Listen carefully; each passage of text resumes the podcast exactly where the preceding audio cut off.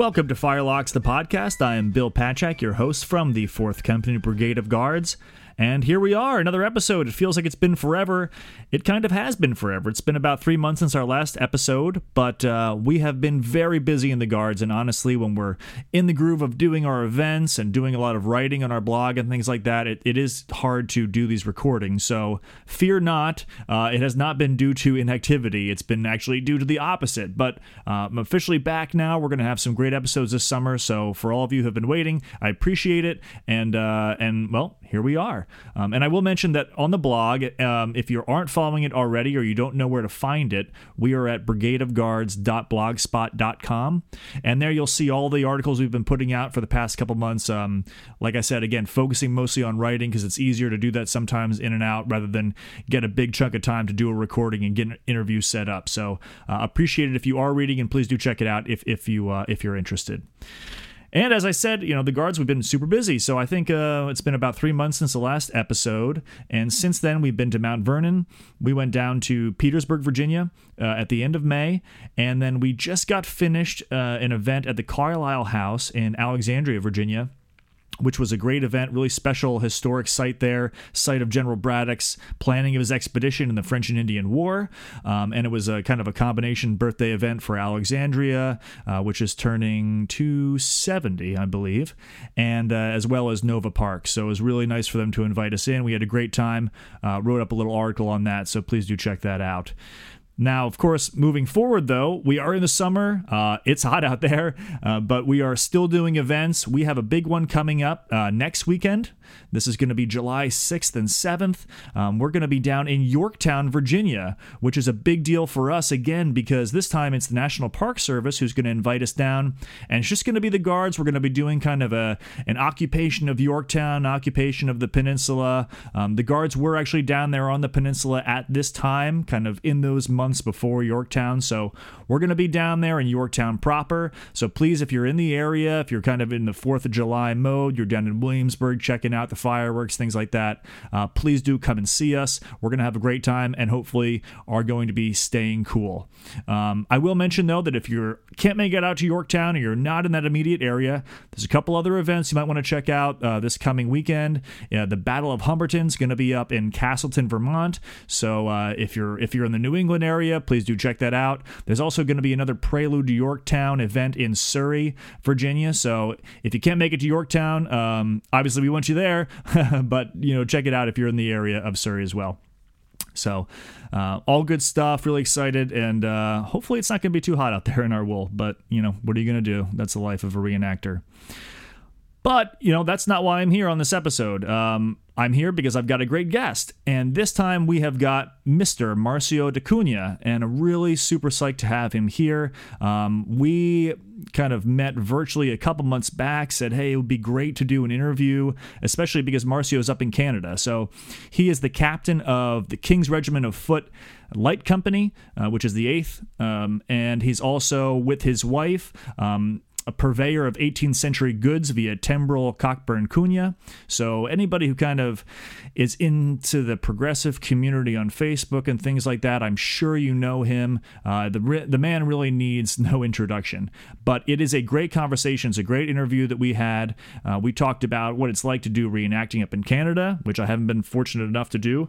Um, as a sidebar, I'm actually going to go to Canada for the first time in my life in a couple weeks, so um, I'm excited about that, and I'll, I'll be thinking about the guys up there when I'm when I'm uh, just doing my own tourist stuff. But he's got some great uh, insights into what it's like to do reenacting up there, um, and then he's going to highlight a an event he put together very recently at Fort Erie, which was a huge success by all counts. Many of us have been following it on Facebook, kind of seeing the pictures come out of it and things like that. So, give some insight into how he went about planning that event and things. So, uh, I think it's a great conversation. Kind of gives us a little bit of material culture discussion, a little bit about uh, lessons learned in terms of how we might make our events better, and uh, just an all around great guy. Happy to have him on. So, without further ado, I'm going to turn it over to our interview with with Marcio.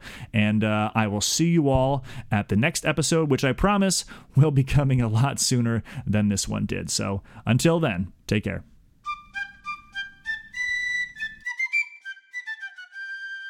Hey Marcio, thanks uh, thanks for doing this. I know we, it's been a while since we originally kind of were in contact with each other, and and here we are finally chatting a couple months later. But I really appreciate you making time. I know that you've been uh, super busy recently, especially with one of your your last events. So um, there's all kinds of topics I know we talked about, kind of being able to cover. But maybe let's just start with with an introduction to yourself and, and to the unit that you run, and kind of the, your your personal background in the hobby, and then the development of your unit and, and what you guys do and where you're based out of and everything like that? Okay, well, my name is Marcelo de Cunha. Uh, I've been uh, reenacting or participating in living history for just about seven years now. Um, it started mainly uh, through my wife. Uh, we were um, we were discussing it before we moved to the UK many years ago, and uh, while we were there, I was interested in joining the Mancunian Legion, I believe is what it's called. Uh, they do a lot of living history, quite progressive, as you can call it marching from Manchester all the way to Dover. But owing to the recession, I moved back to Canada. We started talking to some of our friends who were in reenacting uh, in the uh, King's Royal Regiment New York at the time, and uh, we decided to just get in it. So we we did what we could to purchase the items we needed to start off. Our first event was about four weeks after we we signed up, and it was in um, in uh, the United States at the Battle of the Hook. So we drove about 12 hours for our first event. Wow, that's some serious commitment for one one event. That's pretty yeah, impressive. For our first event, te- well, technically our first real event was in Bath, Ontario, so it was only two hours away, but that was only for about two hours, three hours, to meet some of the people and to talk to them. But she sewed everything, uh, with the exception of my coat. I borrowed that and uh, sewed all of her equipment in a matter of uh, of three weeks, actually uh, by hand. So uh, I was ready to go for the Battle of the Hook with my own clothes for the most part. Wow, that's amazing. Um, yeah, I, I just have to ask at this point. I mean, is it is it kind of like the Midwest where the distances you have to drive reenacting Canada are just? I mean, do you often have to? Is there anything in your backyard that you can go to regularly, or no? You're always driving 2 We're hours driving. plus. Wow. We're always driving. Um, the majority of the events take place uh, in the United States. Uh, there's okay. very few that take place in Canada. At least now, it used to be different years ago. Uh, my wife's been doing this since she was born in '83, so she she's seen it all. And there used to be far more here uh, in the Midwest, huh. apparently as well, as you would know. Uh, but they uh, huh. but they've changed. they've they've really changed in terms of their um, their number. So right now, you're lucky if you have one good, at least reenactment a year in Canada. there is one or two smaller things that happen, some community events but for the most part, it means that if you're going to do reenacting in Canada and it's American Revolution specifically, or obviously Civil War, um, you're going to be moving uh, to the United States quite often to be doing that. Um, and wow. that's and that's I been mean, the case is... for us when we started our new unit, the Eighth Regiment of Foot. Everyone was aware that majority of our events, 95% of the events and what's going on, is going to be in the United States. Yeah, and how, how does the so Eighth Regiment? This is this is the regiment that you run now how long did it take you to get from kind of i mean did you start this regiment from scratch was this, is this your unit from the beginning or did you take it over yeah so it's the uh, it's the light company uh, okay. of the uh, 8th the king's regiment of foot uh, we started talking about this quite a few years ago myself and a few other individuals uh, we wanted to basically do what, what hadn't been done in canada for quite some time we wanted to bring reenactors and living historians together to talk about advancements that have been made in research and try to incorporate that where possible into a unit. So everyone basically comes together, shares information, um, has a good time doing this, and go to a few events that aren't really being covered at the moment by um, by a lot of the units. There's some events that, for one reason or another, uh, the few American Revolution units in Canada are not covering. They don't go to. Uh, so we hmm. wanted to address that as well. But yeah, the unit was started by myself. Um, it was uh, it was really brought forward officially about two years ago, though it had been in works for about three. And um, and I had a few individuals who who've been along the whole way uh, from start to finish. Um, my wife, obviously, being the key one.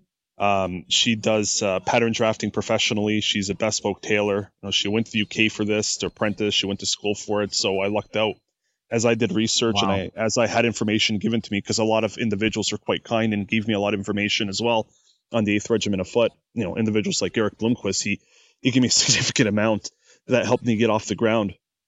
And as we uncovered this, my wife with her pattern drafting skills was actually able to produce appropriate patterns. Uh, we examined original uniforms we were lucky enough to be able to access, and we incorporated that information into it. But it's been a long process, and we're still not done. Uh, we have um, we have about 14 men now, and a few women. Uh, obviously, we have the children as well. But because of that, because we're continuing to expand, we always have more stuff to work on, and it's a requirement that everyone either sews their equipment by hand themselves, or they have to have someone who's competent and has been approved by the unit in order to have the work done. And so far, I'd say out of the 14 so far, uh, 13 have done it all by themselves. One person has done pretty much 75% of the work themselves and had my wife wow. help them with something. Yeah. But that's why wow. it's taking us a while. So when you look at the photographs of the unit, you'll see, you know, one person has a buff waistcoat they may have borrowed or a coat might not fit properly because they're borrowing equipment. But slowly, everyone is piecing everything together, all hand sewn. Uh, all the equipment comes from within the unit in terms of the stand of arms, with the exception, of course, of a, a bayonet and a musket. And even that, if you guys want to work on putting together uh, muskets from kits. So, you know, really? we're going to have people who quite literally all the equipment, top to bottom, will be coming from the unit. Even some canteens. Some guys want to look into expanding their skills and doing tin work. Uh, we know some friends in the area who do um, barrels and uh, staved canteens and so on. So not appropriate for what we're doing at the moment. But the reality is, you know, if we want to do this and we want to do it well, often means we have to do it ourselves. And that was the impetus for the group. Um, we don't agree with some of the policies of some of the groups in Canada, social policies, and in terms of the requirements for their equipment. Um, so we decided the best thing to do is start our own. And the equipment side means we can focus on the accuracy. So everything we have, our stand of arms is based on the originals. We've had an opportunity to examine them. Um, a belly box, for example, we have some friends in Mohawk Valley that gave us some information, let us actually look at some. Uh, we went to the Canadian War Museum, took measurements, uh, detailed images, and we were able to see a few things that are not included in the reproductions. So if we want to do it right, after looking at the equipment, the only choice was to do it ourselves because it, it doesn't exist. Um, like I said, the belly box, you, you can't buy a period correct belly box unless you're having it made by one of the very few, uh, I guess, bespoke or, or custom kit makers out there who do quite a good job like Andrew Kirk, for example, right? He does an, a wonderful job with this equipment. Um, but other than going to an individual like that, you have to do it yourself. Wow. And, and I mean, I, I, guess since you you started this two years ago, and you kind of had you had the ability to form kind of the unit from the ground up, essentially. I mean, are, everybody who joins your unit is is on board with with doing all this manual labor. I imagine, right? I mean, there's not an yeah. issue of kind of converting people who are used to a different approach to the hobby it's kind of everybody you know you advertise hey you want to join this thing? You're you got to be all in. You got to be you got to be doing it all right? Is that kind of the approach? That's correct. Uh, in fact we have a charter that we uh, approved two years ago. Um, actually no sorry about a year and a half ago. After unit was formed we got people together we talked about things but then I, I actually wrote a charter we had a meeting on it everything was approved. And in the charter it says that our goal is to be accurate and uh, there are certain requirements that go along with that and everyone understood that that means a lot of the equipment is going to have to be handmade. Um, yeah. we had some people that were already in the hobby that for one reason or another decided to join our unit. Uh, some of them participate in other groups some of them left groups for various reasons and come together here. We have a few people that are from 1812 and they wanted to focus again on the accuracy and have higher quality of events so they started wanting to do something with us. And then we have people who've literally never done anything at all. No form of reenacting whatsoever not medieval, not 1812, not Rev War, and they decided to just join us, knowing that that was the standard. But it's made clear, uh, even for huh. children, we have we have uh, a manual uh, for camp followers or followers. That is, we have one for children, we have one for soldiers, and everyone agrees that at the end of the day, they have to follow the requ- fly, sorry follow the requirements in order to participate in the group.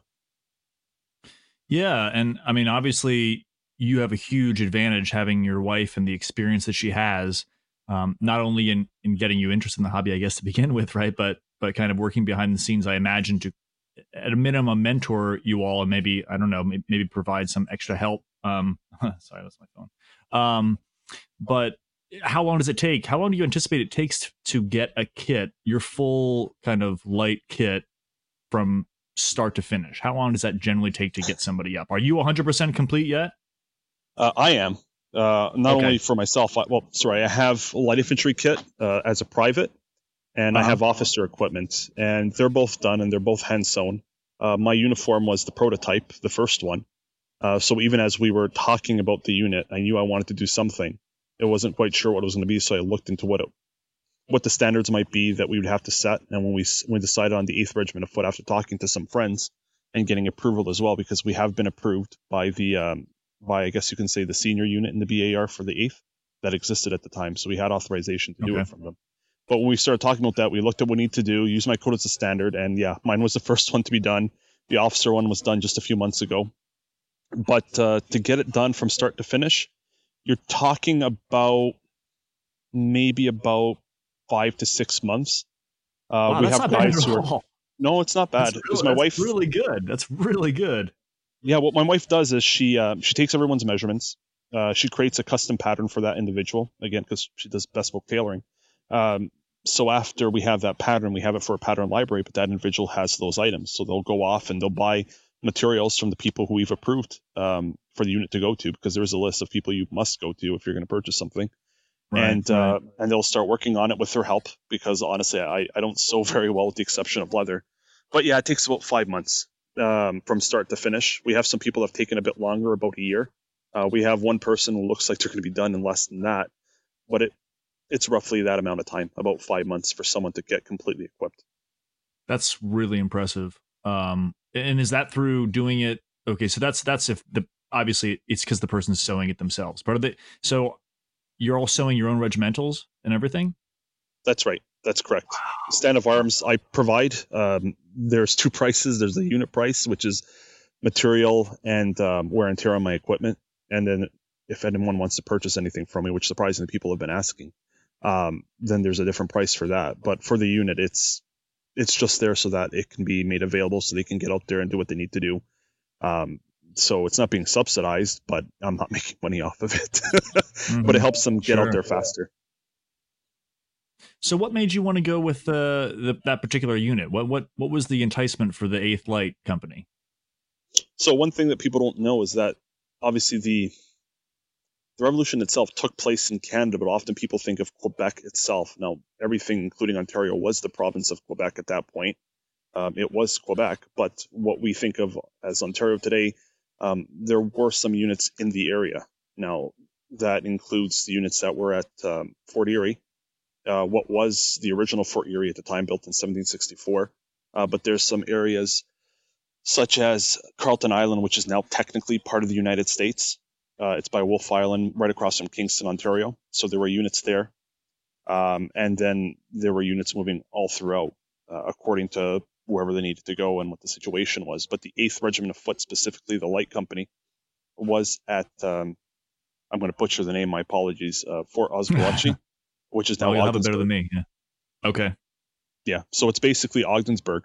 And eventually they moved partially to Carleton Island uh, so they were in the area of Ontario, one of the only units to do so. They were also at obviously uh, Fort Niagara, which is rather close, but they were also at Fort Erie. Sure.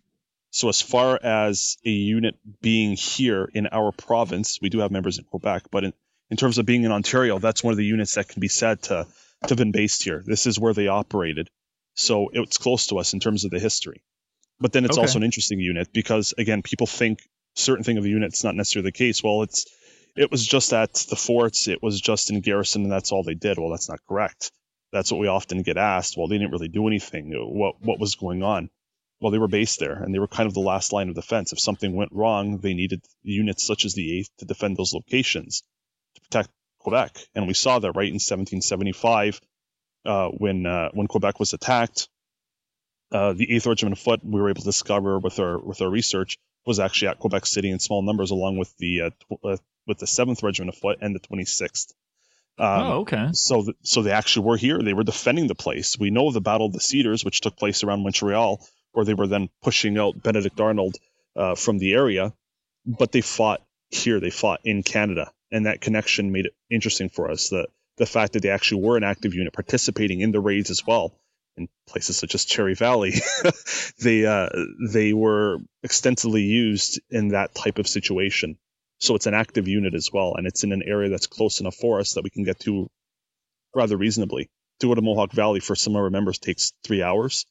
For some okay. of them takes about eight, but that's not bad in terms of reenacting in Canada. Yeah, I mean, how many how many units are up there? Um, just over a handful. We have okay. ourselves the King's Royal Regiment of New York, the Queen's uh, Rangers, who are, are actually still an active military unit, the Queen's York Rangers. So many of them are actual veterans. Uh, and wow. then we have the 84th Regiment of Foot and uh, and such units, a, a, few here and there. Um, some of them have have gone defunct. There are some that I haven't mentioned that just aren't around anymore. Uh, but really, that's that's the main core of the units that are in Canada, and then we have um, the Americans, the Second Connecticut. And I mean, is there is there a general understanding of why why things have kind of dried up a bit? I mean, obviously you you and the and the eighth are, are reinvigorating it. I mean, clearly by by your Facebook presence and everything. But before you were around, you mentioned kind of a decline on the Canadian side. Was was there a reason for that, Sorry. or I mean, I think it's happened in America uh, to a certain extent. You know, the same. We've gone through kind of a generational shift, but yeah, I wouldn't even say Canada. I wouldn't even say it dried up. It's just shifted. Um, oh, interesting. There's a lot of politics that have taken place in Canada. A lot of the policies that have been put in place that have really upset a lot of the reenactors that were in some of the groups. So they decided instead of really? moving to another group, they just left. Uh, some of them ended up going to medieval, for example. There's quite a few of our friends that okay. are there. Uh, some of them were trying to get me into it as well, and it's a great hobby to be doing. It's a lot more physical. Uh, they have full contact. And then there's the War of 1812 as well. Some people got into there, and 1812 expanded for quite some time. As Rev War started to taper off a few years ago, 1812 exploded, and now that the bicentennial is over, um, it's it's shrunk significantly. We don't have yeah. 1,000 person battles anymore. We're lucky if we have 100 or 200 people at an event. you got it up We're to a, you got it up to a thousand people, huh? For some of the 1812 just battles? over, just over wow. that. I was at I was at the siege of Fort Erie, and it was impressive. We had just over a thousand people, it was announced during the battle, uh, that were on the field as soldiers uh, to participate, and we actually marched in full columns. So we marched wow. off in columns onto the field and we did something that I've never seen done before in a reenactment. It's when the line goes from two into four. So instead of being two ranks deep, you're now four ranks deep And you're a very large column once you do that Whoa. instead of being a line. Okay, wait, I'm trying to imagine this here. So four ranks deep, that's a pretty unusual formation, right? I mean, yeah, you're not firing they... in four ranks, or technically you can, right. but what happens is you march off, you go from column into line, yeah. And then normally you have obviously two ranks, the front rank and the rear rank, right. and you're one gigantic line. But if you're in that position and you actually go from two into four, every second man steps back an additional pace and you now are four deep. So it deepens your column. So instead of being one line, you're these very thick, deep columns. And you can march forward wow. and you know the first one will fire and so on, and then they can move out of the way and the next ranks move forward, or you could just move the entire army as a column and it's similar to what happened in the battle. So we had so many people that were actually able to see that done for once, and it was impressive. Nothing like Waterloo, where they had apparently ten thousand. They limited to ten thousand reenactors. Um, yeah, but it, but being there in such a small area because it's very confined, we we got a little bit of a, a taste of what it's like to be at Waterloo. Wow, but yeah, what, that's amazing. With what happened with a lot of the groups, um, the policies and so on. A lot of groups didn't want to take part in it, and they left. Um, some great groups, the marksmen, no longer exist for various reasons, and they were an inspiration to a lot of the units around us, uh, including myself. They were focused on accuracy, on quality, uh, and when they left, we a lot of us started thinking, well, you know, this is something we really should continue to work on, and and that was actually, to be honest, some of the impetus for us forming the eighth. Our idea was to form a group similar to that, and it's it's gotten interest up again um, while some groups are losing members and are losing interest, we're not actually having a hard time recruiting. In fact, we've turned away about 15 people over the last two years who just don't work. Wow. They don't sync with us and they're not able to be part of the group for various reasons.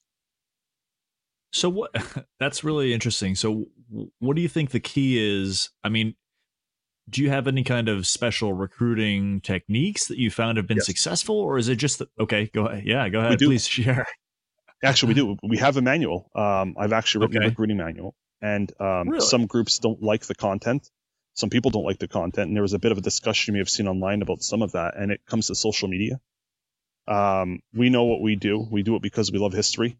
Uh, I love yeah. discussing things with people. I love talking about it. I have a master's degree in social history, um, in, involving English social history. Uh, so that was a passion of mine, and I use that I use social media as a tool to get our name out there.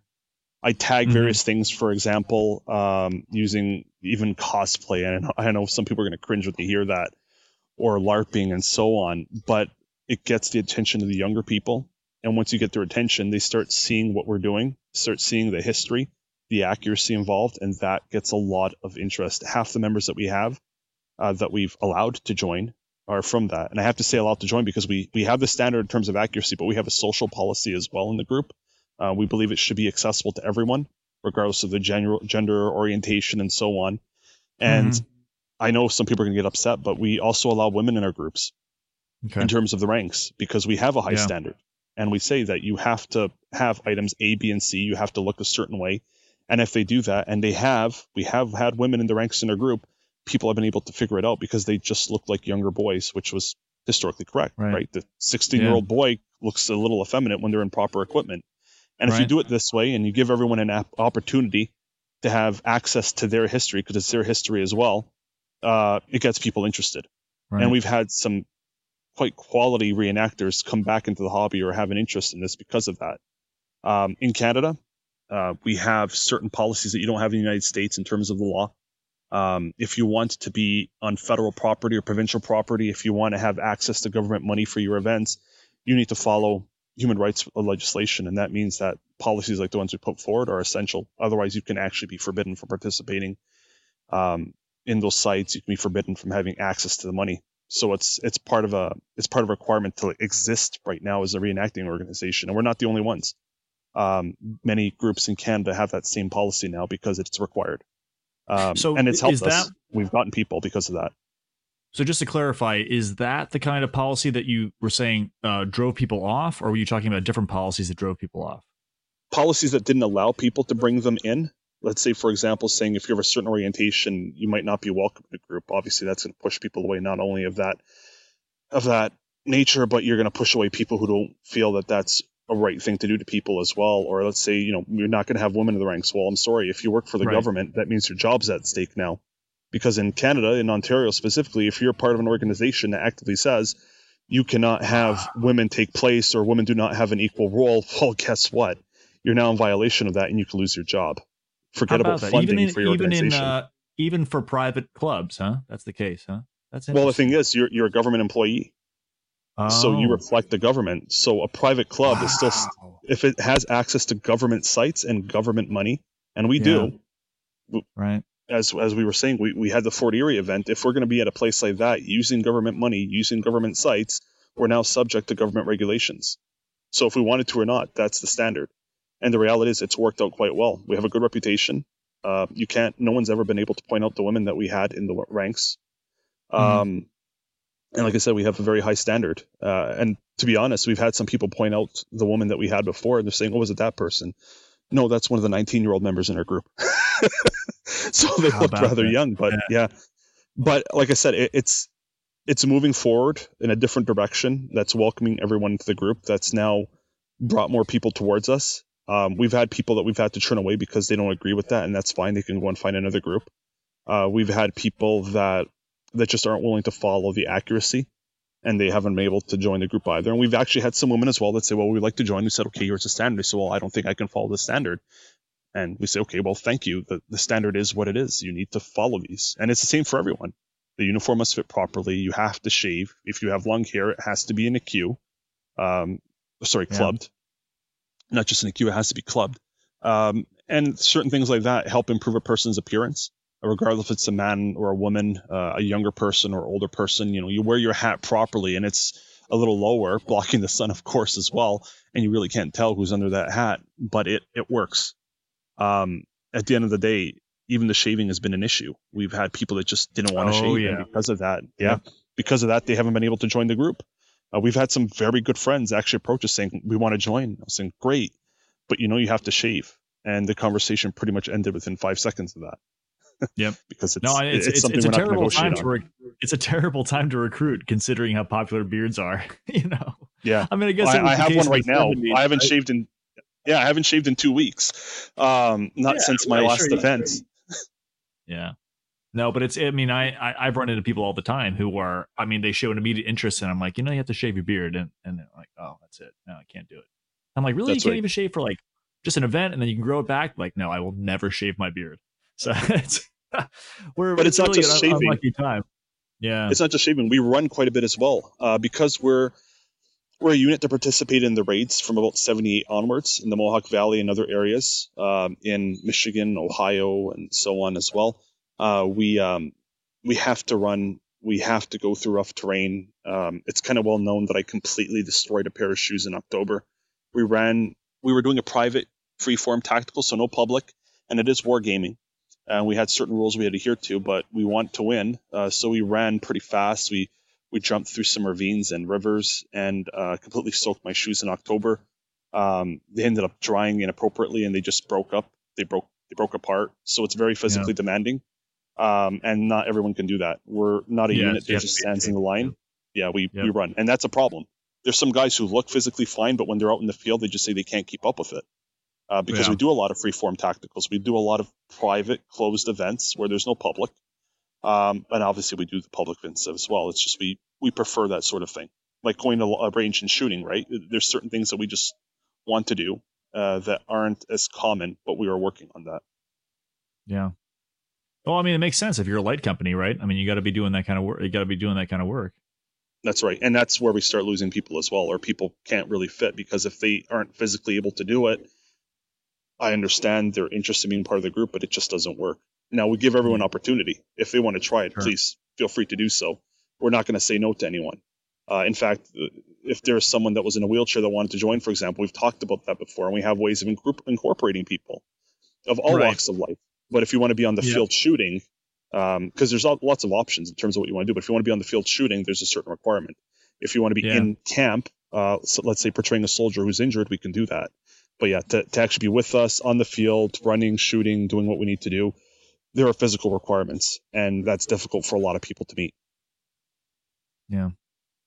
I mean, I guess, well, being a Canadian, right, and, being a British unit, you probably get the majority of recruits, right? I mean, I, I, imagine it's the reverse of what happens in the states, which is us British units are, it, it's pretty hard recruiting, right? Uh, uh, is that is that the case? I mean, everybody probably hmm. always goes towards the British side up there. No, no, really? no, not actually. No, really. Uh, no, we have we have uh, we have some friends uh, who do American units. Like I, I mentioned, the second Connecticut. Uh, Chase yeah. Patterson is a great guy, great person, and his unit had a lot of people, uh, and they're and they're pretty good, and they recruited rather well. And uh, now we're here, so we're an alternative for the British. So if someone wants to do something similar, they want to run, they want to be with some younger guys, or at least guys mm-hmm. who are more physically able. There's that option now. And what we're finding is people who do British in 1812, for example, are very interested in what we're doing people who are doing uh, American 1812 are very interested in what he's doing. Uh, so it's and it's nice to have that option. Uh, but no, um, we've we've actually seen far more people want to go to American and provincial in the past because it's in Canada. There's really? a lot of people with loyalist ancestry. Most people, I'd say, actually go the provincial route. Okay, interesting. Yeah, and, and that's where and we started. So I, a lot of us started as provincials. Okay, so provincials, but in well, so what's what's a provincial unit up there that, for example? Oh, the Queen's Rangers is a good example. They're oh, a great okay. provincial okay. unit. Yeah, they're yeah. they're a bunch of friendly people. They're actual veterans. Um, there's the 84th who actually are, are not provincials at, at that point that they're covering. Uh, King's Royal Regiment, New York. There was the Butlers Rangers, um, various groups such as that. Um, so there was at one point a lot more provincials. It seems a little bit more diverse right now, which is good we, we want diversity so we can portray things properly. Gotcha. Um, I mean, when, you're talking about jumping around and doing being very active, um, I have to imagine that that was an element of the event that you organized, right at, at Erie. So maybe it we could talk a little bit about extent. that. Maybe you could talk a little bit about kind of how you uh, the background of that event and how you envisioned it and how it how it went off and kind of maybe some lessons okay. learned about was this your, was this your first event that you put off or no you've you've been doing this for no. a while no, um, I can't take credit for being the sole person responsible for some of the previous events. I've I've worked on other events with a lot of great people. Uh, yep. Fairfield Gutsite, for example, uh, one of the places I'm a director of. Uh, we um, we've hosted many events. We've had the Tall Ship Festival with tens of thousands of people in attendance. We had ten tall ships. We had about fourteen longships, so you know rowing vessels and and so on. We had a hundred naval reenactors, uh, cannons. We had I think it was 40, 50,000 people in attendance over four days. So we put on some larger events. I've helped a few of them, but this is the first rev where I've done separate from any other organization, just planning it by myself. and wow. I did plan it all by myself. Um, I had a certain desire to keep things as they were, uh, okay. to stick to a certain plan, which meant that some units weren't really interested in helping carry it out. They attended, hmm. but they weren't interested in assisting carrying it out. So at the end of the day, yes, I, I did put the event together myself with the support of the Fort Erie staff. So we did that event because it's pertinent to the 8th Regiment of Foot, the okay. light company, and some of the line companies. And, uh, and what, what event is it? Oh, I'm sorry. Sorry, but yeah, you're getting into it. Go ahead. Sure. So the fort was built in 1764. It was manned by the Butler's Rangers, 8th Regiment of Foot, uh, the Indian Department. There were two, I guess they're called gunners that I'm seeing in the documents actually, uh, mm-hmm. that were in, sorry, maybe it's not gunners. Uh, there were two individuals from the Royal Artillery that were there leading some men from the 8th Regiment of Foot. Uh, but it's a fort that was manned throughout the period. It was destroyed in, I believe, 1801 in a storm. It was rebuilt to its current form, but during the war, it was there. At one point, it was actually okay. It was actually led by Walter Butler when he was an ensign of the 8th Regiment of Foot, uh, just oh, prior wow. to the start of the war. So we have a connection there. Our unit was there, the Butlers were there, the Indian Department was there, and we made sure they were represented at the event. But we decided to do things a little differently. The event was for us, by us. So it's an event by living historians for living historians. It's not a reenactment. Nothing happened there, but we use it as an opportunity to to do what we wanted. And the fort was very cooperative. They understood we wanted to act. Uh, we wanted to portray more history and less shooting. So we put together an event that covered the lives of the followers. Um, the women at the okay. site were learning about nursing uh, from Paul Suppley. He's a great individual. He does a lot of work in terms of 18th century surgeons and he doesn't do it gory. He talks about the history, he does it accurately. He's he's teaching you something. It's not a shock factor thing. He's actually okay. trying to impart knowledge to you, and he used this as an opportunity to teach the women all weekend long about how to actually be proper nurses in the period because there were nurses, and he did a great job of that.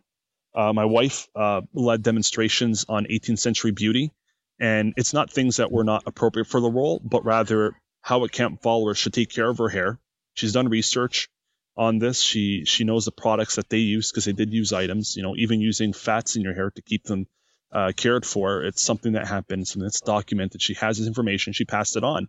So part of it, she actually throughout the day on the Saturday had the woman come up and she said, "Well, come up, sit down. If you have what you need, we'll we'll put your hair together." And everyone, for the most part, had accurate period hair, which was interesting nice. to see. Nice. It was the first time I actually looked around, and for the most part, every camp follower had hair that looked like something right out of a um, right out of a Sandby painting, or sorry, watercolor illustration. It, it looked incredible. Huh. Um, so, some people were disheveled, which is great. Like their clothing was in tatters and so on, but they still had their hair taken care of with some matter of decency. Um, but there was also other things uh, such as laundry. Uh, so on the Sunday, she changed things up and she was doing uh, a washerwoman impression. Uh, so mm-hmm. she had the proper equipment, she had the bluing, and she was showing people how to do that so they were participating in that as well. And some other women of the camp were were sewing throughout the weekend, working on things for themselves and from other individuals. Uh, we encourage people to even charge a small amount of money, you know, like 25 cents a quarter to sew on a button. Mm-hmm. Um, we had one family that had their son there from the 84th Regiment of Foot, and he was just getting into things. And, you know, the kid's clothes need some work, but he had such passion for it. He did such a great job. He actually impressed me more than anyone else because really young kid and he and he came out and he had items that he was selling as a sutler to the army, and people bought them. Uh, it was these uh, these um, meat pies and there was a period recipe for it and everything, and he did such a great job and everyone loved it because despite kit which you can work on, he had the passion, he had the information, he put it out there, and he did something that I haven't seen many people do at any event. You know, nice. a kid, just a kid, not an yeah. adult, doing a proper sutler impression for someone who's not old enough to be in the army. It was great. And that's what we wanted to do with the event. So we didn't have really any drills. We had demonstrations on period swordsmanship, for example, from um, from Ian Brackley, an individual who's associated with the group who does enlightenment fencing. So we led a, a seminar on that and he showed people how it works, and they loved it. Uh, we had some units from uh, from the Midwest, uh, one of the French units, come out, and they were actually participating in that as well. Uh, we had uh, a bayonet uh, drill and I have to say it's experimental, as in we we just well not myself. Um, Wayne Renault, one of our members, took the information that he had and tried to put together what it may have looked like if there was some sort of drill, because we know something was being done. Uh, bayonets were being used, There's no mm-hmm. written manual, so he had to look at different examples in different areas. And Ian Brackley has done this as well. There are records, there are instances of bayonets being used and being recorded the manner in which they're using being used. So we we tried to incorporate that into the event, and it was fun. People loved it. So it was an opportunity yeah. to actually learn rather than just shoot. But we had the battle as well. And the fort, for those who haven't been there, is far larger than what it looks like in the pictures. It's a good size fort. We're not talking about something in terms of footprint that is the size of Old Fort Niagara, but it is, it is an impressive fort. It's all walled on all the sides. Um, there's a terreplein inside one of the second walls, so it's it's it's got a wall within a wall that has a rather large field that you can look out through. Um, but there's a lot of ditches, so it's physically demanding to actually assault the fort. And we decided, well, we ha- we're going to have one battle on one side, and it was going to be rather large. We didn't have the the numbers that we needed for various reasons. I don't know where two events popped up, which kind of took individuals mm. away from us, but we mm. may do. There's a trench system there. So I looked at the trench system. I talked to fort staff, and I said, how often do you use this? And they said, really, it's static. We never really had anyone use the trench system to assault, to actually have a battle demonstration. So I put one together. Uh, we started with bombardment. We had uh, men sally forth from the fort uh, to counter that. And then we actually had men climb the hills uh, and climb the entrenchments, wow. and they were going over. And at a certain point, the defending force gets pushed back, and they try to make it into the fort. And at that point, the attacker literally scaled the walls with ladders. We had two or three ladders depending on the day. And uh, men literally went over the walls. Uh, they passed off their muskets and they were running up these ladders and getting shot and going down as they went over. But at a certain point, the attacker outnumbered the defender, and it was impressive. Uh, they actually, for the first time for many of these people, had an opportunity to siege a fort and then to actually take the fort. Wow. Um, yeah. So we tried to represent it through high casualties because it's suicidal to attack a fort, and we wanted that to be seen. But we made sure the artillery was on the attacking side so at the same yeah. time, you have that bombardment while the men are going over the wall. So visually, apparently the public loved it. Um, I don't have many videos of it, but that's what happened. The artillery's going as the men are going up, trying to reflect the fact that they are under a bombardment as they're going over. They're laying down suppressive fire, as you might see in the modern context. Um, right. And visually, was, was the idea that the wa- was the idea that the walls were breached and that you would, or you know, you were just going to go up and over anyway. I mean, I uh, guess that they weren't it, really breached, right? We do we did two things. We did a bit of a, a bit of an unscripted section and that's if a certain for- force that we were working with was able to get the, through the fort. Great, more power to them. Um, and the other ones, yeah, we're using a ladder. Our, our native allies, when uh, we were attacking, were the ones who were trying to get over the fort without using the ladder, and they succeeded. They found the weak point wow. in the fort that wasn't defended, and they were actually able to get over the walls without any opposition. Uh, but no, we the light company is the one that went over the wall first. My light company, and it was um, it was interesting trying to to actually do that. But it's fun. Everyone enjoyed it. Yeah, no, it sounds great. I mean, it's something that I've I mean, I've only been in the hobby for a couple years now. I started back in 15, I guess, so it's you know four four to five years. Um, but it, I mean, I haven't done anything at a fort. You know, usually I'm always just in a line of battle. So to hear about kind of the creativity of of developing that kind of event is just kind of fun. And obviously, I was following it on Facebook, both in the watching your planning happening and then and then some of the uh, the post post event pictures. So I'm glad to hear it went successfully, and I, I guess you got a good, pretty good crowd out, right? We did. Um, there was rather bad weather on the Saturday, which dampened things in terms uh, of uh, audience yeah. attendance. But we still had people coming out on the Saturday and the Sunday. The numbers were rather good. So we nice. actually had a lot of interest, and we have people asking us, "Is it going to happen again?" And and no, it's not.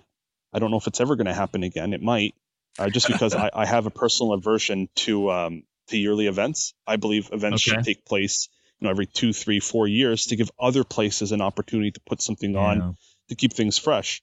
So I don't know if we're going to do anything in the next two years. We're definitely going to do garrisons there because the fort loved it, yeah. and the fort staff were very supportive. Um, they loved everything we did. They let us do basically what we wanted within reason because we were safe.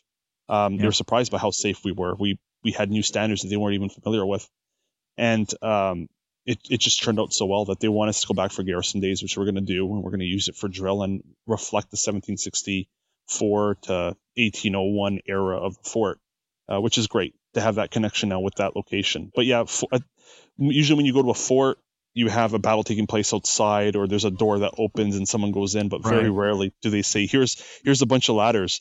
Oh, and do you want to use a rope as well to try to climb the wall? Very rarely that's do you so have cool. that happen. So cool. Yeah, that's awesome. Yeah.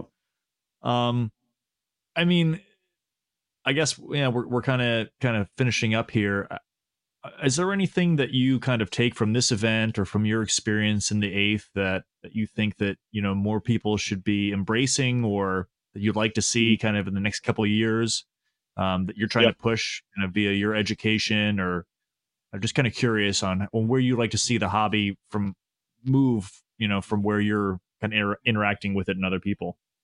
Yeah, there's a few things. The first one's cooperation. All the units really need to cooperate okay. more. Uh, we're not yeah. we're not enemies. Um, some people I know, um, and I don't agree with them, say you know we're we're not friends, we're, we're rivals, and, and I don't agree with that. That's not the case. Yeah. We're friends. Um, Second mm-hmm. Connecticut, I really want to work with them. 84th and the Queens Rangers, I love working with them. Uh, there's a whole bunch of units in the South that we're working with as well. And there's no reason to not share information. So the more we work together, the better it is for everyone, not just at events, just sharing the information. Um, yeah. But we also have to understand that things are changing. Uh, the role of followers needs to be embraced. Um, they were mm-hmm. there in many instances. At a place like Fort Erie, it's a great example. We're in Garrison. There are civilians there our unit specifically, we have the records for it, had a significant number of children at, at Carleton Island, a ridiculous number. Uh, they were rather busy and it wasn't drilling. So they were rather they were rather well represented. Um, and this is something we need to start embracing. And some of the units in Canada have not done that. It's a matter of having the followers there and cooking and doing whatever for the men. And it's not accurate. It's not something we should be doing. We should be representing what they really did, giving the role mm-hmm. of women a larger voice, a larger role. And that's what our unit's about when it comes to that. The other mm-hmm. thing is also accepting that not everything's about the military.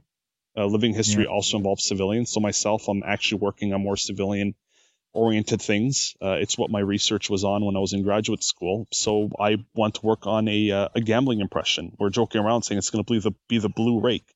You know, we'll go around and have not actual gambling in terms of money being exchanged, but have period games being played and teaching people how to do this. Uh, my wife did a gingerbread merchant impression at an event two weeks ago. So she actually looked at several images and recreated the actual appearance of the woman. She recreated period gingerbread recipes, um, and she and she and she gave them away as if she was selling them, and it got a nice. great reception. And this is the type of thing that really I think we need to be focusing on. There's a traditional military aspect, but there's a civilian as well that that is new to many people. Um, we're working on an event next year that's going to be reflecting that, and it's the type of thing we really should be focusing on as well giving equal representation to the fight, the sorry, the forts, the sites, and the reenactors themselves. It's really something we should make an effort to try to represent. Yeah, I think that um, I found that. I mean, I focus heavily on the military history kind of part of the research, and I found that when I interact with people, I mean, there's certainly people who are interested in time period that are not necessarily interested in nerding out on the military tactics. You know, mm-hmm. so to the extent Although we do that it with ulterior reasons as well. We have ulterior right. motives, partially. it's if you get that guy out who doesn't want to fire the musket, and you put yeah. that musket in his hand, and we've seen this. Oh, he's going to come back and he's going to want to fire the musket. But at the same time, I I don't I don't want to do just military. I'm more interested in civilian. Uh, yeah. In a few weeks, actually in about a week, I'm going to be down at Johnson Hall and I'm going to be talking to their staff and about an event we're planning for next fall, and it's purely civilian, civilian lessons, civilian demonstrations, a ball, masquerade, and so on because there are those people and there is that desire to do something that doesn't involve the military and it's just as important as the military aspect as well it is our history in some right. cases more so yeah yeah and I, mean to the extent that a unit can present more than one facet right i mean if you're strong in the mm-hmm. military aspect but i mean you're strong in the the camp follower and just the general civilian i mean it it, it just for me uh, it makes sense that it, you would have a more rounded event that you can hold where you get more people interested and you can capture more of that kind of interest in the 18th century that's not going to be military focused. So it's yeah, I mean that that's makes right. sense. And, and our group sense. itself, it doesn't just do it doesn't just do the American Revolution. Our charter it says clearly that we do the 18th century in general. Okay. Uh, focusing on the 8th Regiment of Foot for the military uh, during the Revolution, but we also have a civilian aspect. And that's sure. part of what we're working on for next year to have a representation of civilian life in general. Down in the Mohawk Valley, in Johnson Hall, there's no military. We're not going to be shooting at each other. We might be having hunting demonstrations, but it's it's about civilian life and how it would have been in the 18th century in a wonderful setting. Very cool. Very cool.